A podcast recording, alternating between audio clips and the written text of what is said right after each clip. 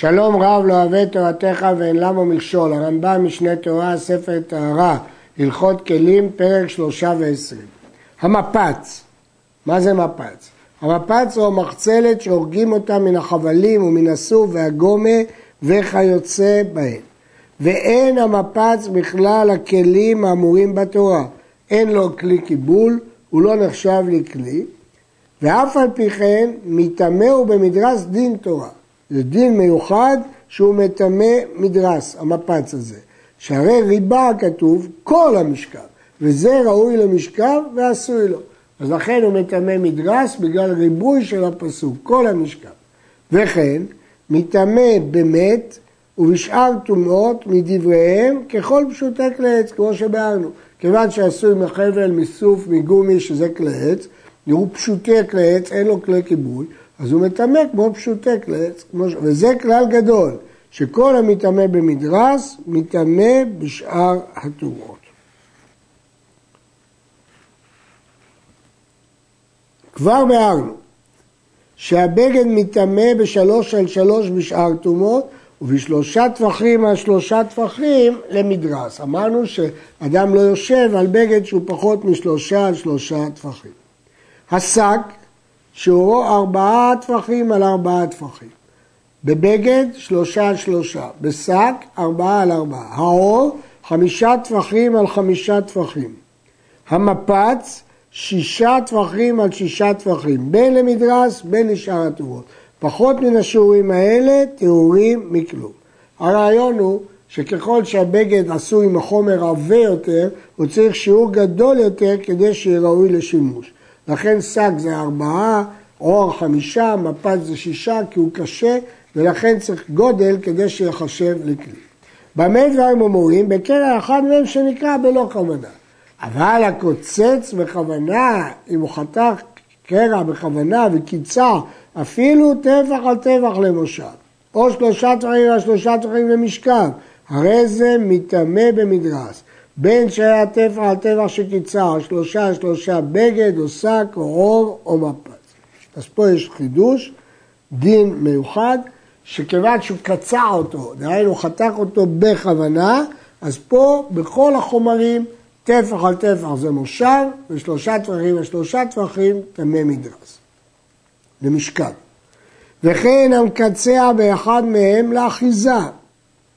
הוא חתך חתיכה כדי לעשות לו ידית, כדי שאוחז בו בידו כדרך שעושים קוצצי תאנים שלא יזכו אצבעותיהם, הרי זה טמא בכלשהו, כי יש לזה חשיבות בכלשהו. והוא שלא יהיה פחות משלוש על שלוש, שכל הפחות משלוש אצבעות טהור מכלום. אין, זה המינימום של כל הטומאות. הרייבד משיג ואומר שאת הדין הזה הביא הרמב"ם מדעתו, אבל לדעת הרייבד אפילו פחות, אם הוא תכנן אותו לשימוש, מקבל טומאה. המחבר, שני טפחים מן הבגד וטפח מן השק. אנחנו למדנו למעלה ששיעור הבגד הוא שלושה ושק הוא ארבעה. מה הדין אם הוא חיבר שני טפחים בבגד וטפח מן השק? שלושה מן השק ואחד מן האור, ארבעה מן האור ואחד מן המפץ, הרי זה טהור מן המדרס, למה? כי הוא חיבר להם מהדבר שיותר קל מהם, אבל אם הוא עשה ההפך, חיבר חמישה טפחים מן המפץ ואחד מן האור ששירו יותר קטן, ארבעה מן האור ואחד מן השק ששירו יותר קטן, שלושה מן השק ואחד מן הבגד ששיעורו יותר קטן, הרי זה טמא מדרס. זה הכלל. כל שיש לי שיעורו בחמור ממנו טמא, שלמו מן הכלל טהור. חמור, קורא הרמב"ם פה לחומר שבו מטמא בגודל יותר קטן. מה שמטמא בגודל יותר גדול הוא קל. אז אם הוא השלים מהחמור, טמא, מהקל, טהור. בלויה, נפה וקברה, וקברה, שהתקינם לישיבה, טהורים, ואינם מקבלים טומאה עד שיקצע אותם, ואחר כך יהיו כמפרץ. כלומר, אפילו אם יש בהם שיעור, לא נוח לשבת עליהם. עד שיקצע אותם, יתקין אותם לישיבה, ואז יהיה להם דין של מפת, שלמדנו שאפילו שהוא קשה, כל המשכב הם מטמאים מדין משכב. חלוק של קטן, אינו מטמא במדרס עד שיהיה בו כשיעור שלושה טפחים על שלושה טפחים, ונמדד כפול כבריאתו. כלומר, אם כשפושטים יהיה אותו שיעור, אינו מטמא, צריך שיהיה בו שיעור כשהוא כפול. ואלו נמדדים כפולים. בגדים שמלבישים בהם על הרגליים ועל השוקיים ואת הראש, והמכנסיים והכובע וכיס של פונדה ומטלית שתלויה על השפה, אם פשוטה נמדדת פשוטה ואם כפולה נמדדת כפולה. כלומר, אנחנו בודקים את זה לפי השימוש הרגיל שלו.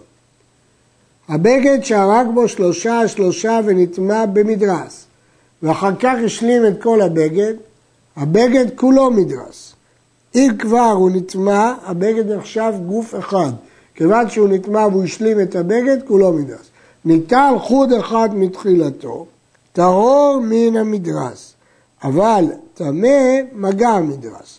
הוא טהור מן המדרס, כי ניתן עליו חוט מהשלושה לשלושה הראשונים שעשה אותו מדרס. אבל הוא כאילו נגע בעצמו, ככלי שנגע במדרס. ניתן חוט אחד מתחילתו, ואחר כך השלים את כל הבגד, כל הבגד טמא מגע מדרס. כי בתחילה לא היה בו שלושה על שלושה. וכן בגד שהרג בו שלוש אצבעות על שלוש אצבעות, ונטמע במת, ואחר כך השלים עליו את כל הבגד, הבגד כולו טמא מת, כי כולו חיבור. ניטל חוט אחד מתחילתו, טהור מטמא מת, אבל טמא מגע טמא כי הוא נגע בעצמו. ניטל חוט אחד מתחילתו, ואחר כך השלים את כל הבגד, הכל טהור. ולמה יהיה הכל טהור? הרי בשלושה שלושה אמרנו שזה טמא. מפני שאמרו, שלוש על שלוש שנטמעתה, טהורה מכלום. אבל שלושה על שלושה שנטמעתה, אף על פי שטהרה מן המדרס, הרי טמאה בכל הטומאות. מטלית, שהוא מדרס, הוטלעה על הקופה או על העור, נעשה הכל ראשון לטומאה. למה? כי הכל נהיה מגע מדרס. הפריש את המטלית, הרי הקופה הוא הראשון שנגעו במדרס. והמטלית טהורה, שכיוון שתליה והפרישה, בטלה. היא הייתה מדרס, אבל הוא השתמש בה בשביל לשים על הקופה, אז היא כבר לא מדרס, לא ידרסו עליה. אלא מה היא? מגע מדרס, ראשון.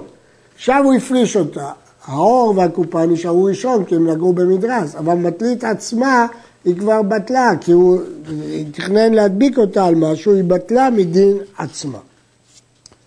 תליה על הבגד או על השק, לא הקופה או, או עור, אלא בגד או שק, נעשה הכל מדרס, והרי הכל אב הטומאה. למה? כי הכל אריג אחד, אז הכל בגד אחד. הפרישה, הרי הבגד או השק ראשון, שהרי נגע במדרס. והמטלית אב טומאה כשהייתה שאינה בטלה על האריג. מה שאמרנו בהלכה הקודמת, שכשהוא תלה את המטלית על שק או על עור, על קופה או על עור, היא בטלה בגלל שזה קופה או עור. אבל בגד או שק שהם אריג, אז הם לא מבטלים את המטלית משם מטלית.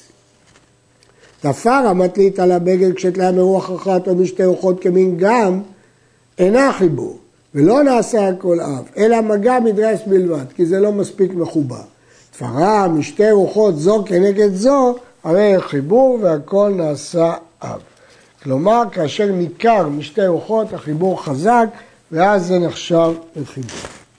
שלושה שלושה שנטמע במדרס, ואחר כך נחלק, טהר מן המדרס, כי אי אפשר כבר לשבת על זה, ואין בקרעים אלו טומאה כלל. יש מחלוקת. לדעת חכמים הקרעים טמאים. למה? כי הם נגעו בעצמם. לדעת רבי יוסי אינם טמאים. והרי הם כשברי כלי שנטמע. אבל בגד שנטמע במדרס וקרא ממנו שלוש אצבעות על שלוש אצבעות, אותו הקרע טהר מן המדרס כי אין בו שלושה על שלושה, אבל טמא במגע המדרס שבעת פרישתו מן הבגד הגדול נטמע במגעו. זאת אומרת, כאשר כל הבגד הוא שלושה על שלושה ונחלק לשניים, אז מה נגע במה? חצי בחצי, בכל חצי אין בכלל מדרס. אבל כשיש בגד גדול ונקרע ממנו חתיכה קטנה, אז הבגד הגדול הוא מדרס, ברור שהחתיכה הקטנה נגעה בבגד שחתכת אותה ממנו, לכן היא מגעה מדרס. סדין שנטמע במדרס ואחר כך עשהו פרוכת, תייר מן המדרס, כי עכשיו זה לא עשוי לשכב עליו, זה כלי חדש. וממתי היא טהרתו מן המדרס? משקשור בו הלולאות שנתלה בהם כשאר הפרוחות. אז יש לו שם פרוכת, כלי חדש, והוא כבר לא מדרס. טלית שהיא מדרס והטבילה, וצריך לחכות לערב שמש. ובא השמש וטהר. קודם שיעריב שמשו, התחיל לקרוע ממנו קרע. כיוון שנקרע ברובה, שוב אינה חיבור, וטהרה כולה, אף על פי שעדיין נשתהה בה כדי מעפורת שלא נקרע. שהרי הוא קורע והולך. במה דברים אומרים בתבולת יום, שרק חסרה הערב שמש. רק חסרה ערב שמש. אז אומרים שאם הוא קורע והולך, אפילו שנסתייר כדי מעפורת, זה לא חשוב. כיוון שלא חס עליה להטבילה, כך לא יחוס לקרוע את כולה, ולפיכך טהרה כולה. ברור לנו שימשיך לקרוע אותה, ולכן היא טהרה מטומאתה. עד כאן.